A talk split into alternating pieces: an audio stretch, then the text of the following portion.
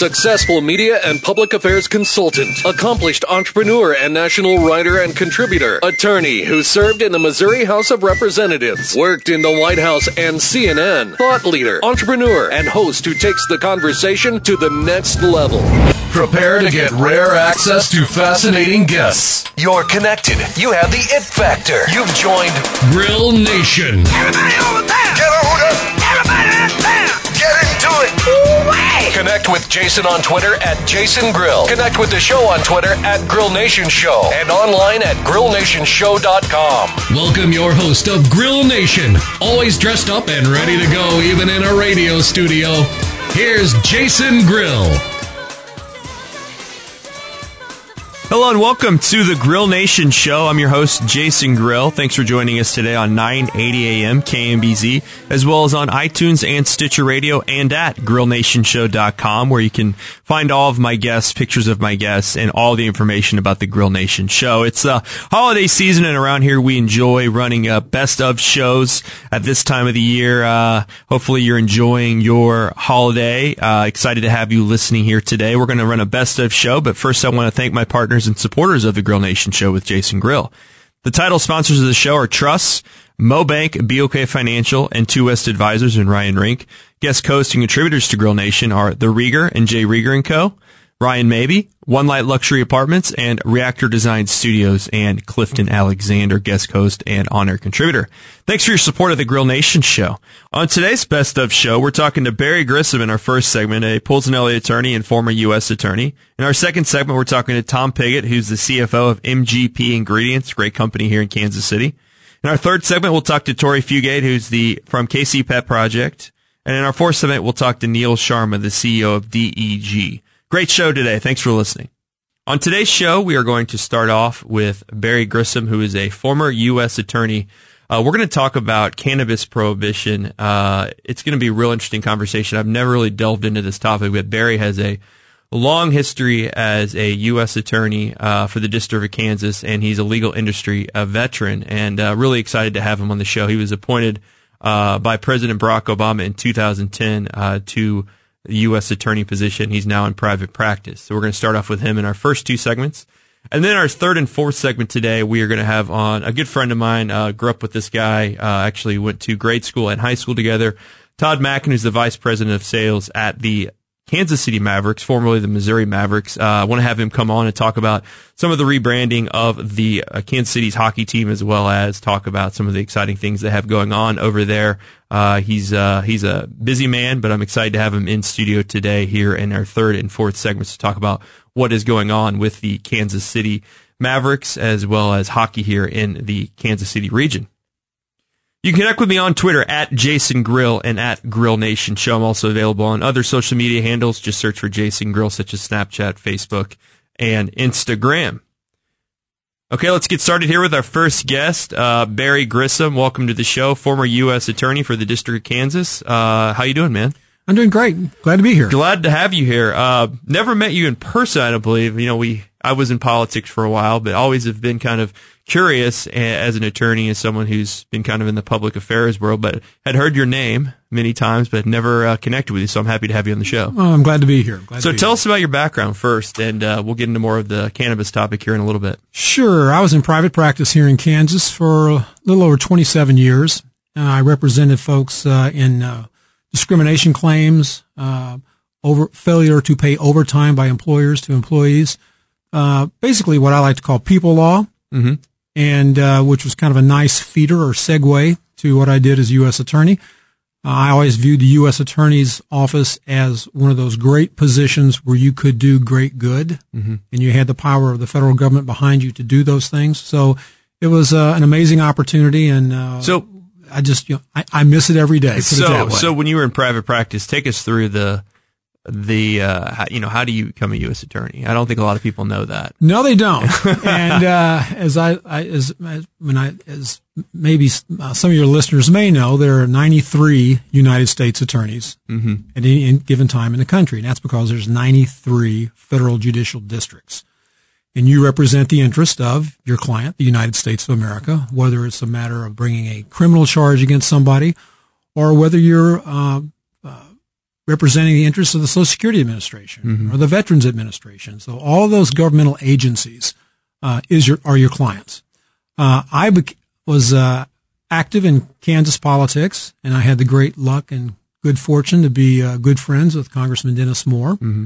uh, who I still uh, think just the world of for giving me this opportunity. And He was a very pragmatic uh, legislator. he was. He was. He he was. Dennis was a consensus builder. Dennis was not an ideologue. Uh, Dennis, I think, encapsulated what is the best above a public servant. He uh, did such an amazing job with uh, being responsive to his constituency. Uh, I don't think there was a weekend that Dennis didn't get back to the district uh, to be at any number of events, but he always made himself available to folks. Uh, he wasn't a hard and fast partisan. Um, uh, I, I miss that kind You're of right. politician. In right DC, we need that In- right now. in- indeed. So you had a relationship. You never were an elected official, but you uh, kind of were uh, active in politics. Yeah, I was never elected. I served uh, as Dennis's legal counsel in his very first congressional race. Um, and after President uh, President well, then Senator Obama, I was part of a fundraising team uh, for the senator. And uh, after the president, the senator then won, became president. Um, I got a call and uh, from uh, Dennis and said, uh, "What would you think about being United States Attorney? Would you That's, have a, any it's an interest?" interesting call to get, right? A- abs- absolutely. As a lifelong it's- lawyer. It's not, abs- absolutely. As a lawyer, I tell everyone it's, it's the best job you'll ever have as a lawyer because all those reasons you used to tell your mom and your dad and your friends of your parents about this is why I want to go to law school. Mm-hmm. I got to do all those things. wow. And you're the U.S. attorney, you get to be out there not only to protect people and communities, but you also are out there not only protecting them from bad guys, but protecting their civil rights. Doing the things necessary that people can go to their house of worship and, and not fear for their safety. Uh, you know, be able to uh, exercise your right to vote, be able to do all the things that we as American citizens just take for granted. But you're able to be the watchguard, the guardian to make sure those things happen. Do you go through a confirmation process, right? You do. You are you are nominated by the president. Then you will go through a very lengthy vetting process. Uh, I wouldn't recommend it for everyone. it's uh, and then you're ultimately uh, confirmed by the Senate. And after you're confirmed, uh, you're a member of the executive branch. You are. Uh, um, uh, so you work. We know that's yeah. a tough process for a lot of guys and gals out there. It is, and you know, I like to say that mine moved at, uh, I guess what they would in DC call light speed. My vetting was only seven months long. Uh, what they do is they ask you to give them 25 names of people to talk to, and then they ask those folks for names. So I think in my vetting uh, process, over 100 people were. That's interesting. Yeah. Uh, I'm, I'm I'm sure there's a, a couple of them out there that they didn't find. It probably would have hindered my, uh, but but uh, So- luckily everybody said good things, I guess. So you did that uh, until uh, obviously there's a new administration. So Mm-hmm. April 2016. Uh, yeah. So that was an interesting thing. Now you represent most of Kansas, or was it just Topeka, what, Wichita? What was your area? Well, we uh, you're the U.S. attorney for the District of Kansas, Okay, the so entire the federal district. Yes, Yeah. the entire federal district. Because in Kansas City, you know, we have the Western District, the Eastern District. That's right. In, in- in Missouri, excuse in. Missouri, right? And and most a lot of states in the Midwest, like you know the Dakotas, uh, Nebraska, uh, Colorado, Nevada, Idaho, Montana, Wyoming. That's a single judicial district, so you have one U.S. attorney. But there are states like Missouri where you have Eastern and Western. You know, I think Florida has three, California has four, uh, New York has, I think, believe three. Interesting. Yeah, You're listening to Grill Nation with Jason Grill. My guest uh, today is Barry Grissom. Following Barry, we'll have Todd Mackin from the KC Mavericks. Thanks for joining us today on 980 AM KMBZ.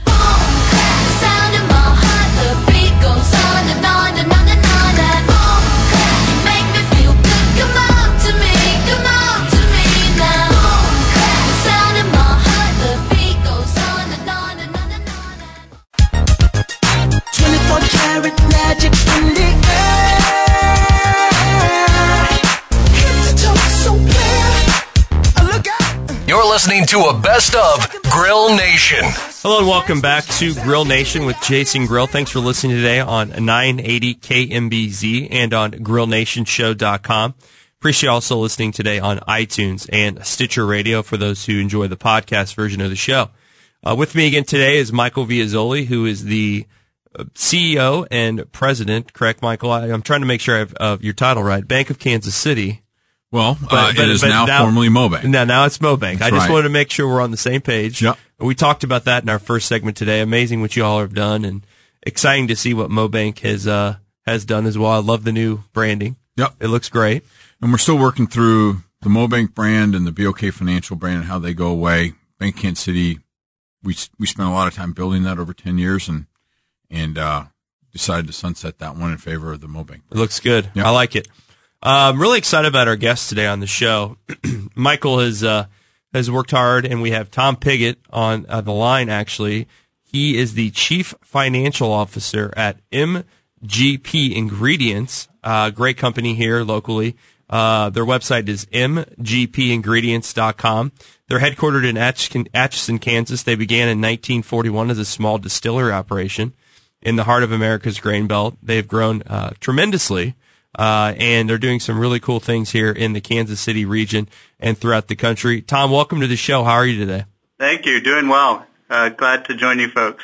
It's glad to have you, Tom. Um, okay, so we know that you kind of took on this role as the CFO uh, in late 2015, which I can't believe that's almost uh, a year and a half, two years ago. Yeah. Time flies. But tell us a little about your background and uh, what you did before you came into MGP, because I know that you are a new Kansas Cityan and uh, have done a lot of different things in the Chicago area, uh, including uh, being a, a Notre Dame grad, which I uh, I go uh, fighting Irish. I've always Yeah. been a fan of Notre Dame, but you uh, you've uh, spent some time outside of Kansas City. So take us through your background. Yeah, sure. Thanks. So, yeah, I grew up in Chicago. I was one of seven kids. Uh, I went to Notre Dame. Um, I, uh, I'll tell you a brief story. So, uh, my father was putting us all through school, and uh, as a freshman at Notre Dame, I uh, I told my mom I was going to be a liberal arts major. And then an hour later, uh, the phone rang. It was my dad, and uh, he asked me how I was going to pay for the degree. So uh, I became an accounting major coming out of Notre Dame, and uh, I worked in Chicago uh, for more than 20 years uh, in uh, CPG with Kraft Foods, with uh, uh, Nestle, uh, McNally, and um, then uh, so at, at, Kraft I was the uh, the CFO of the most profitable business unit at Kraft, the Meal Solutions unit, which was all the dry grocery products in Kraft.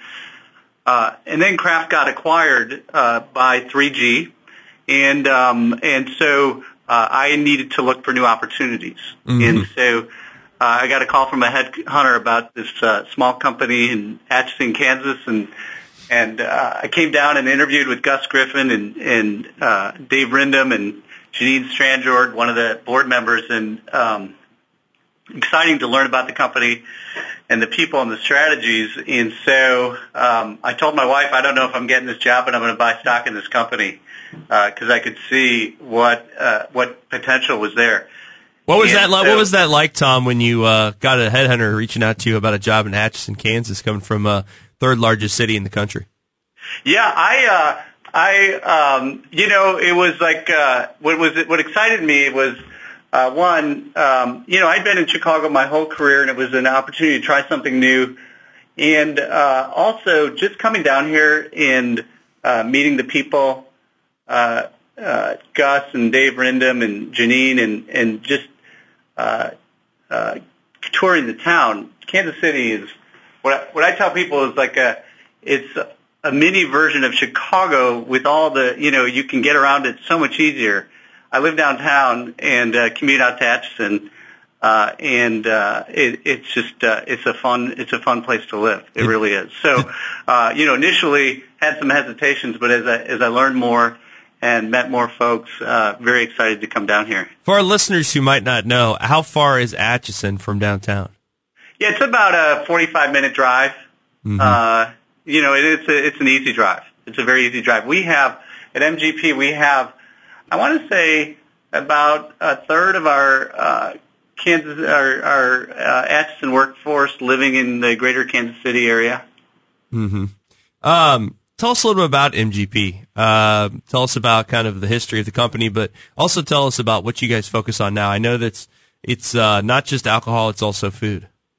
Yeah, yeah. So Uh, the company, as you mentioned, was founded 75 years ago, and um, by Cloud Cray Senior, and uh, Karen Seaberg is uh, is the founder's granddaughter, and she's the chair- chairperson of the board. Um, the company is a public company list, listed on Nasdaq. Uh, revenues of 300 million. Um, the market cap's about 900 million dollars now.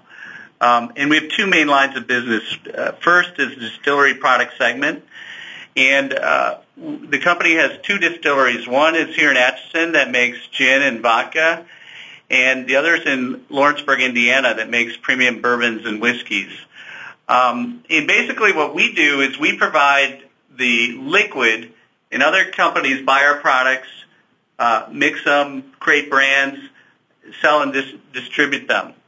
And uh, we are uh, we're the largest uh, supplier of, of rye whiskey in the U.S. And as you guys are probably familiar, um, that is a very hot product these days. Uh, so uh, with this whole cocktail culture that's evolving. Um, so then, uh, so that's the distillery segment, and then uh, we have a food ingredients business, and uh, that provides specialty proteins and starches to branded food companies. And the ingredients are used in products like uh, bread and soups and sauces. Uh, high protein products, high fiber products uh, benefit from from the ingredients we make, and that's all pr- produced in Atchison. Interesting.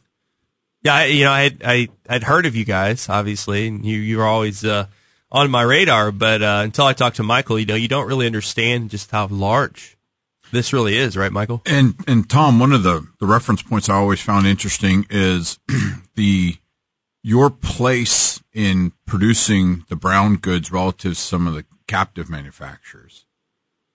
Yeah, what's uh, what's exciting now is so uh, we have the company purchased a few years ago the Lawrenceburg distillery, and uh, it was an old Seagram's facility that, uh, quite frankly, had not been kept up, and uh, it had not been uh, uh, efficiently managed, I would say.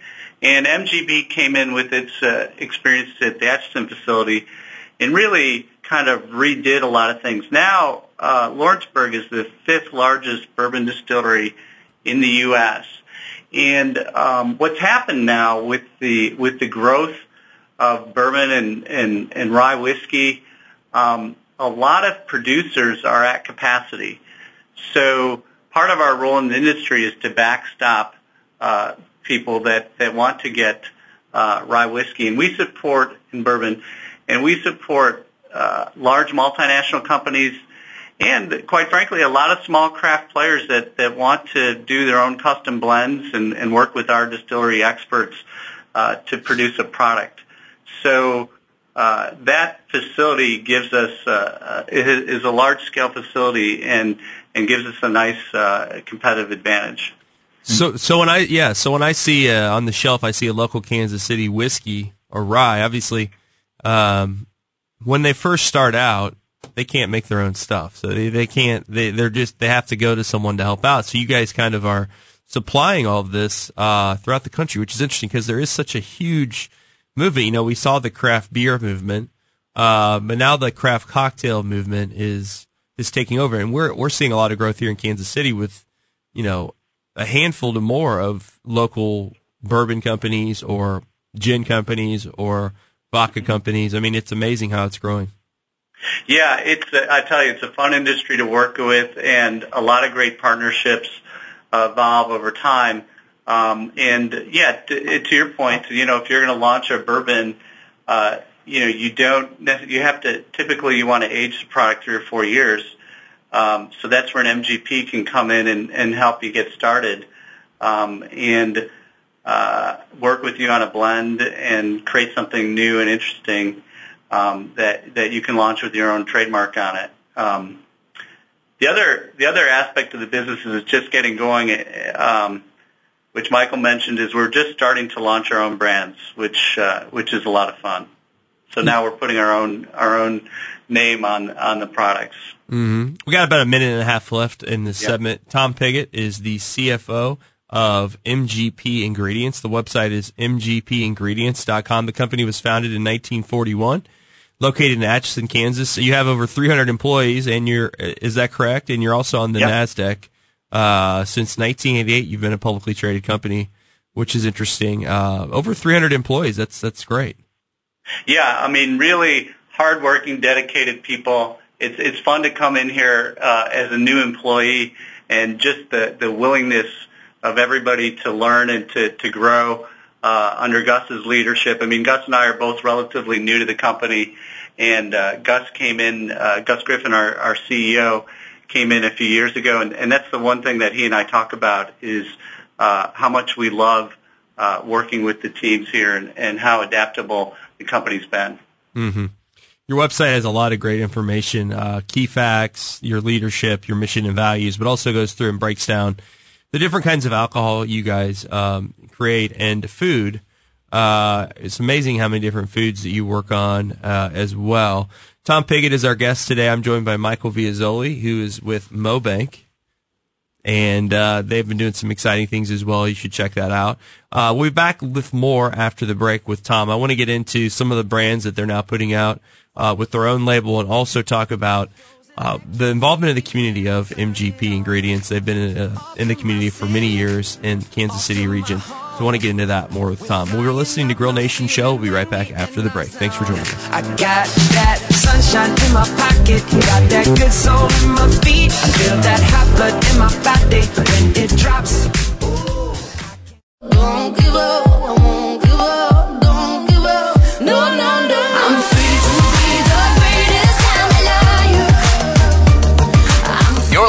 to a best of Grill Nation. Hey, welcome to Grill Nation. Welcome. You're listening to a best of Grill, Grill Nation. on KMBZ 980 AM on and on grillnationshow.com as well as uh, thanks for joining us via podcast on iTunes this afternoon and today or however you're listening. Uh, please connect with me on Twitter at Jason Grill and at Grill Nation Show. I'm also available on all of their social media handles. Just search for Jason Grill. Uh, really excited about our next guest today. Appreciate her coming into the studio today. Uh, Tori Fugate is the, let me make sure I have your title right here, Tori. Uh, Director of Marketing and Development at KC Pet Project. And they do a lot of great things here in Kansas City. I wanted to have her on, one, to talk about my dog and to get some feedback from her and also to talk about what the, what, uh, what's going on at KC Pet Project. They're always involved in so many different things, and um, they have a an interesting thing coming up here soon about an animal shelter that we'll talk about, a big campaign. But also want to just kind of talk about the basics of what KC Pet Project does, and, and about how, all the different things they do here in Kansas City and the region, and, and how many uh, animals they serve. So, welcome to the show. Thank you for having me. Great to excited have you here. on. Uh, so, take us through. You've been there for a while now, KC Pet Project. Five years this month, actually. So it's been long time. Working out, working out of a uh, interesting dynamics there, right? Uh huh. We're making it work as much as we can with the current facility that we're working out of. Tell me about that. So we took over operations of the Kansas City, Missouri Animal Shelter in 2012. Um, historically, the Kansas City, Missouri shelter was not a wonderful place for animals to go to. Um, it was considered a very high kill facility in the nation. Um, about 70% of the animals that were going into the shelter weren't leaving the shelter as early as 2008. So um, the city at one point um, said we want a nonprofit to run it. They opened it up for a bid. Nobody bid on it. They a lot of people considered it too hard.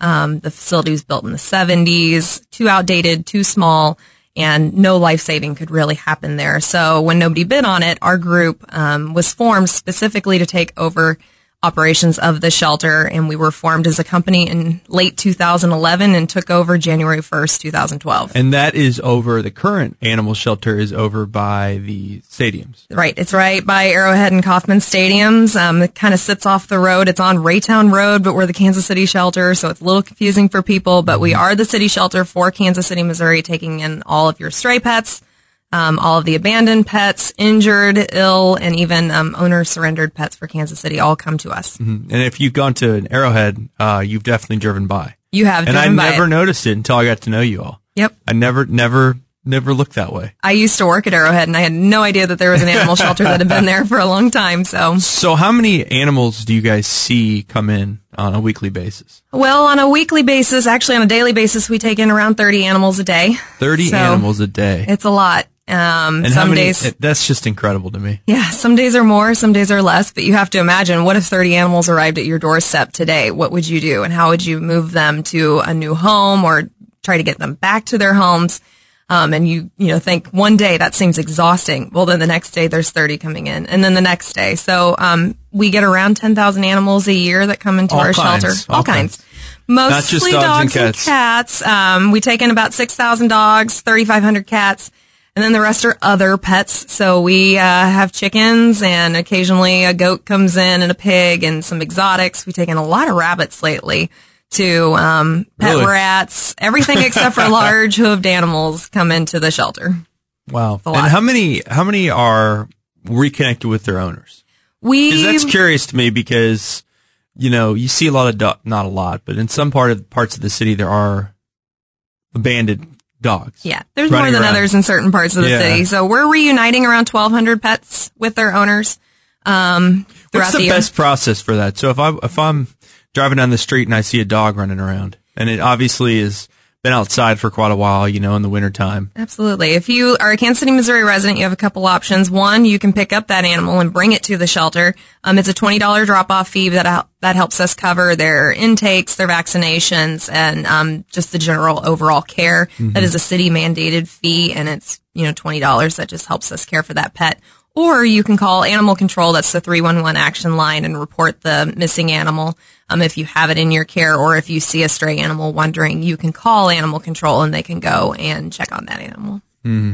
You know, I always wonder if sometimes pets get away, right? Mm-hmm. And parent, and, and I always wonder about that family that might have lost their pet. And so that's hopeful that if they have, that they can, you know, get connected again to them. Now, more times than not, it's, it's not that situation, right? Right. Your pet's got to be wearing a tag. Um, Yeah. I see more dogs and cats come in with collars on with no tag and they're not microchipped. So it's like, you know, why do you have a collar on if there's no tag and there's no way to identify it? So that makes it really that much harder for us to reunite a pet with their owner. Um, we hold them for five days uh, for the owner to come in and reclaim them. And once that fifth day is up, they're either put up for adoption or, um, you know, we transfer a lot to rescue groups all over the country. Um, so there's a lot of, of, of options So, for us. and, and it's really exciting. And how many people are at the KC Pet Project? You have a lot of volunteers, right? We have a lot of volunteers. We have a wonderful army of volunteers and fosters who help us care for our pets um, at all of our locations. Um, and we have around 100 paid staff between all of our um, adoption centers. We have three adoption centers in the Kansas City metro area. Um, we have our main shelter, of course, and then one up by Zona Rosa. Um, it's a an adoption center that houses about 60 to 70 pets at any given time, and it's open seven days a week. And then our Petco Adoption Center at the 95th and Quivira Petco store in Overland Park. I Did not know that. Yep. So we have two other places that you can go at any time and adopt a pet, and we actually partner with um, five additional Petco stores in the metro area to adopt out cats. So we have eight locations now that you can adopt a KC Pet Project animal. So all over town, and they're all on our website um, if you're interested in any Yeah. of those Yeah, What is the website? kcpetproject.org is our website. You can see all of our adoptable pets. We also have a mobile app for iPhone and Android that is free and people can download it and see our pets at any given time if you love scrolling through and looking at all the cute pets we have available for adoption. Tori Fugate, Director of Marketing and Development at KC Pet Project, is our guest. Um, okay, so I've went through the process. I have. I've gotten a puppy from you all. Mm-hmm. Met him at the uh, press conference. You got a famous puppy. I got a famous puppy. He Yes. is. Uh, he's big now. He's bigger, I guess. He weighed about twenty. Weighs about twenty pounds now. Yeah, When I he got him, he was about five. he was really cute. He was very cute. He Mm-hmm. he's a lot of energy. His name's Ralphie, mm-hmm. and uh, I've never had a dog before really in my life uh, that I actually, you know, as a kid. And Yeah. uh, girlfriend has a dog, and that's kind of why I wanted to adopt my own dog with her. Um, but anyways, it has been a interesting experience. And they're buds? He, he- they are buds, but he's at month uh, nine, I think now. Mm-hmm. He. Your, your documentation said he was born in July, so I just made it July 4th. Right there you go. That's his that's his birthday. But um, yeah, it's been interesting. The whole potty training uh, days and the amount of energy a dog like him has. He's a mixed terrier mix, as you know. Right. Jack Russell and a bunch of other stuff. We did a DNA test. All ears. But um, Ears he- for days. yeah, he has major ears. Yeah. But uh, he was kind of the the show dog you had at the uh, Bark at the Park, and We did, which is now being utilized in their uh, ads. And I've asked the Royals for for royalties for him and his friends for tickets because He that's that's one of the famous photos. But yeah, so I've I've actually gone through the process, and uh, you know it was really exciting, and everyone was really nice, and it wasn't that hard. I mean, we went through the proper protocols, filled out the paperwork, did the background, paid the fees, had the vaccinations done, Mm-hmm. um, and uh, it's been fun. So I mean, I can't imagine getting thirty of those animals a day a and just and yeah pets are a lot of uh, responsibility but you know we we really make an effort even though the pets can go home the same day whenever people come in to adopt that's a wonderful thing that you don't see at um, a lot of shelters more shelters are starting to do that now with same day adoptions um, but we really sit down with an adopter and we go over their lifestyle um, you know, does the pet or do you have a backyard? Do you not have a backyard? Do you live in an apartment? Do you, um, you know, jog a lot? We're going to try to find the best fit for you and your family whenever you come in to adopt at KC Pet Project. And, you know, we'll make um, suggestions if we know that a dog is really hyper and needs a lot of energy, maybe um, not the best for an apartment. Um, but we can I, I find you a good fit. I should have listened on Ralphie then. no, he's, he's a good guy. He's a good guy. Um, but yeah, so that's the greatest part about it is there is a lot of available dogs and cats, and you can you can find one that maybe fits your family. Now, me, I remember walking away with that puppy thinking, "Oh, the puppy's so cute," you know, and and uh, maybe, maybe maybe my first first uh, adoption should have been a uh, a dog Yeah. not a puppy. but um, but anyways, it does it does change your life. Uh, that's for sure. With you know with timing because you got to take them out a lot, Mhm. and if you're busy like we are, Yep. you've got to figure all that out. Yep. And uh, I took him to daycare for the first time. I was sad.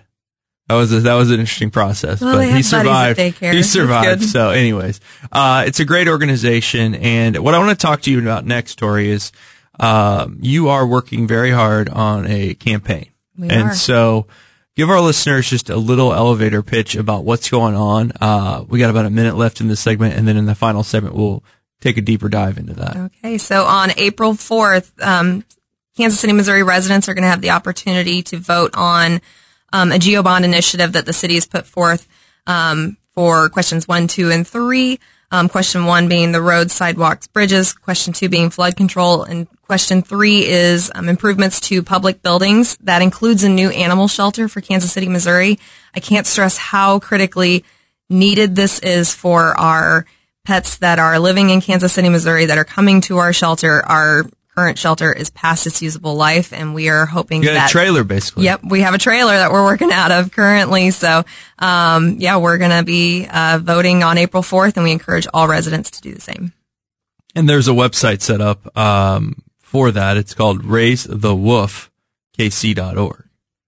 Is that right? Correct. Raise the woof. Raise the woof. Um, that has been been a process. You guys have been working on this a long time, and uh, it's getting close to to uh, to D Day here. You got to you got to vote and uh, get out there, and we'll go over that more. Uh, about why it's so important and, and what the actual campaign is doing uh, after the break. You're listening to Grill Nation.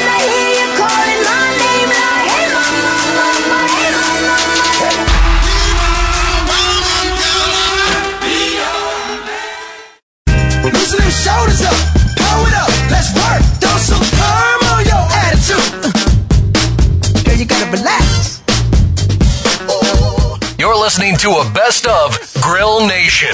Welcome back, Grill Nation with Jason Grill. Thank you again for joining us. Connect with me on Twitter at Jason Grill. We're listening. You're listening to 980 AM and iTunes today.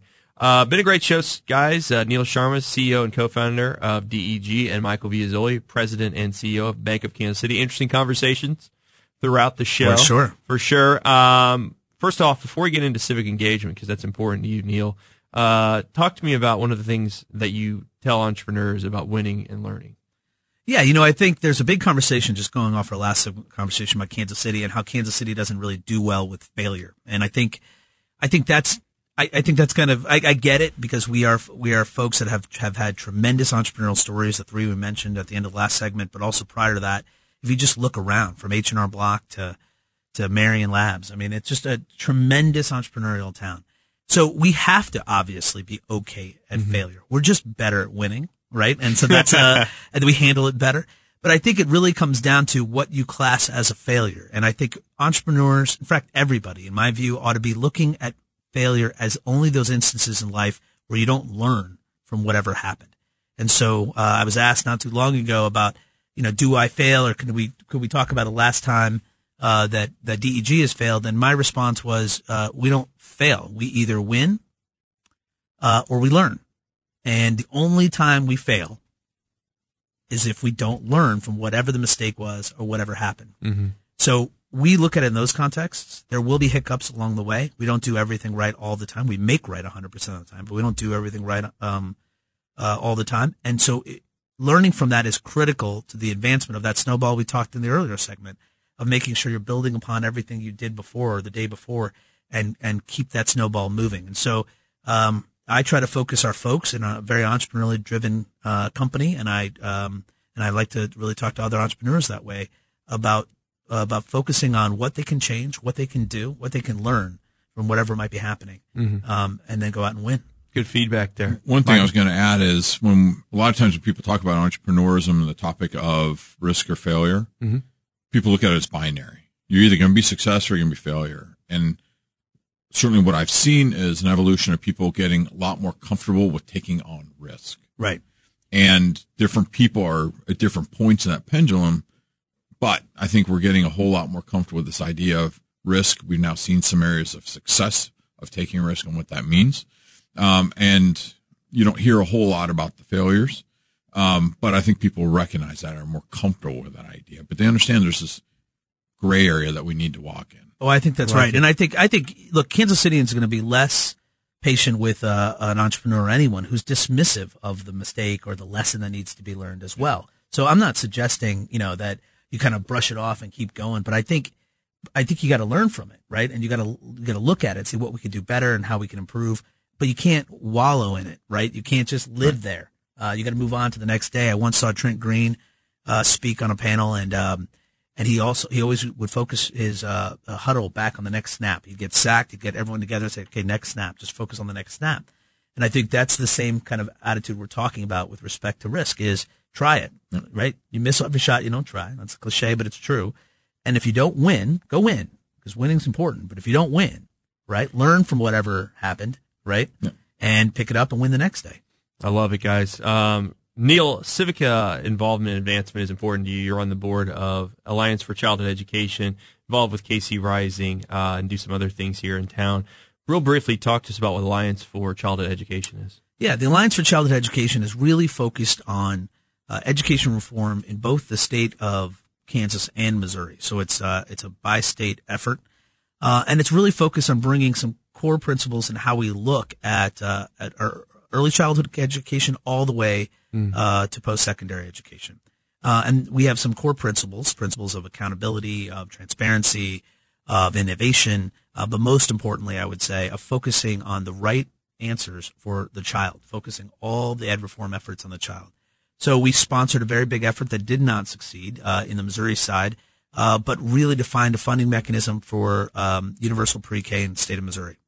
Uh, that has failed uh, multiple times before, and we've gotten we got a lot further along than um, others have. And my answer to folks uh, one way or my who ask, you know, why why should this funding mechanism be the mechanism versus the other? My answer is always you're either going to let another generation of kids um, not get the childhood education that they need, Mhm. which is what sets them up for success in the rest of their K through 12.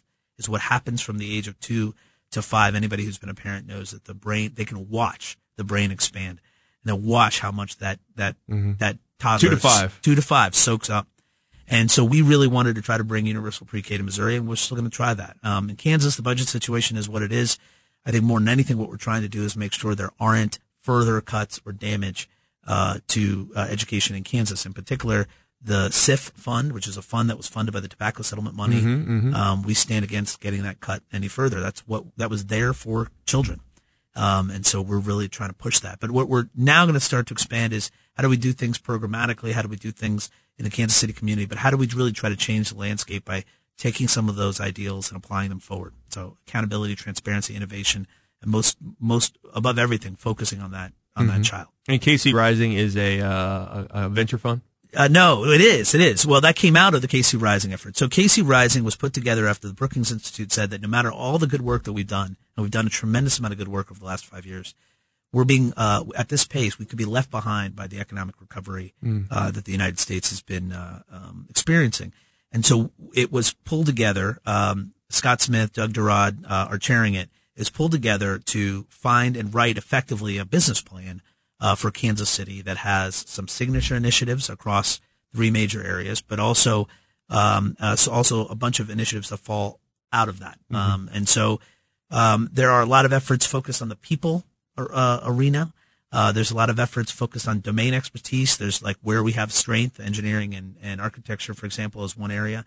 Um, and there's a lot of efforts around innovation. And one of the initiatives that came out of innovation Was the fund. was the fund. Okay. And so Darcy Howe led a fund. And this really gets back to this question or this point about risk that Michael brought up. One of the things we've seen in kind of venture investing in Kansas City for startups is that a lot of folks are not sort of familiar or used to making this kind of big bet venture investments in Kansas City. There are a few folks we all know in town that do it, but they're often the same folks. And so what Darcy's idea was, or the idea that came out of that group was to have a sidecar fund that would invest alongside these these uh, venture capital companies who did all the due diligence and sort of vetted the companies, and it gave folks uh, passive investors an opportunity to get into well vetted uh, uh, by venture capitalists, well vetted startup companies that they can help be a part of as part of their investment uh, portfolio. Great idea. She's had been remarkably successful.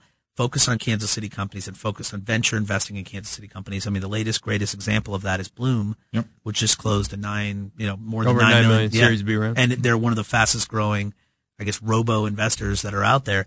Again, right here in, town. Yeah, I think the Overland fund's Park. got about four or five investments now. That's I mean, right. they've done some really neat work. Exactly right. Yep. We're running out of time here, guys. Oh. Next generation of Kansas City, you're excited about it? Yeah, you know, I think, like I said, you know, they've got the kind of swagger that that uh, we need, but what they haven't necessarily been indoctrinated with is what you see in a lot of the established families in any big city, uh, which is the sense of noblesse oblige. This idea that to whom much is given, much is expected. We do a pretty good job of that as parents. I try to do that with my kids, but as a community, um, a lot of these established families who recognize that the community had given them so much really instilled in their children what they had to do to give back. And that's what you see in the halls, and that's what you see in the Kempers. Um, and we are lucky as a community to have them. We need to do a better job of organizing that around the next generation of folks who could be involved uh, civically. This notion of to much is given, much is expected. I love it. Neal Sharma, CEO, DEG, DEGdigital.com. Michael Viazzoli, Bank of Kansas City, President and CEO, bankofkansascity.com. Thanks for joining me today. Thanks for having us. Great, Thank great you. conversation. Can't wait to do it again. It'll be a lot of fun. Thanks for listening. Thanks for joining us today on Grill Nation. We'll see you again soon. Take care. Have a good one. Standing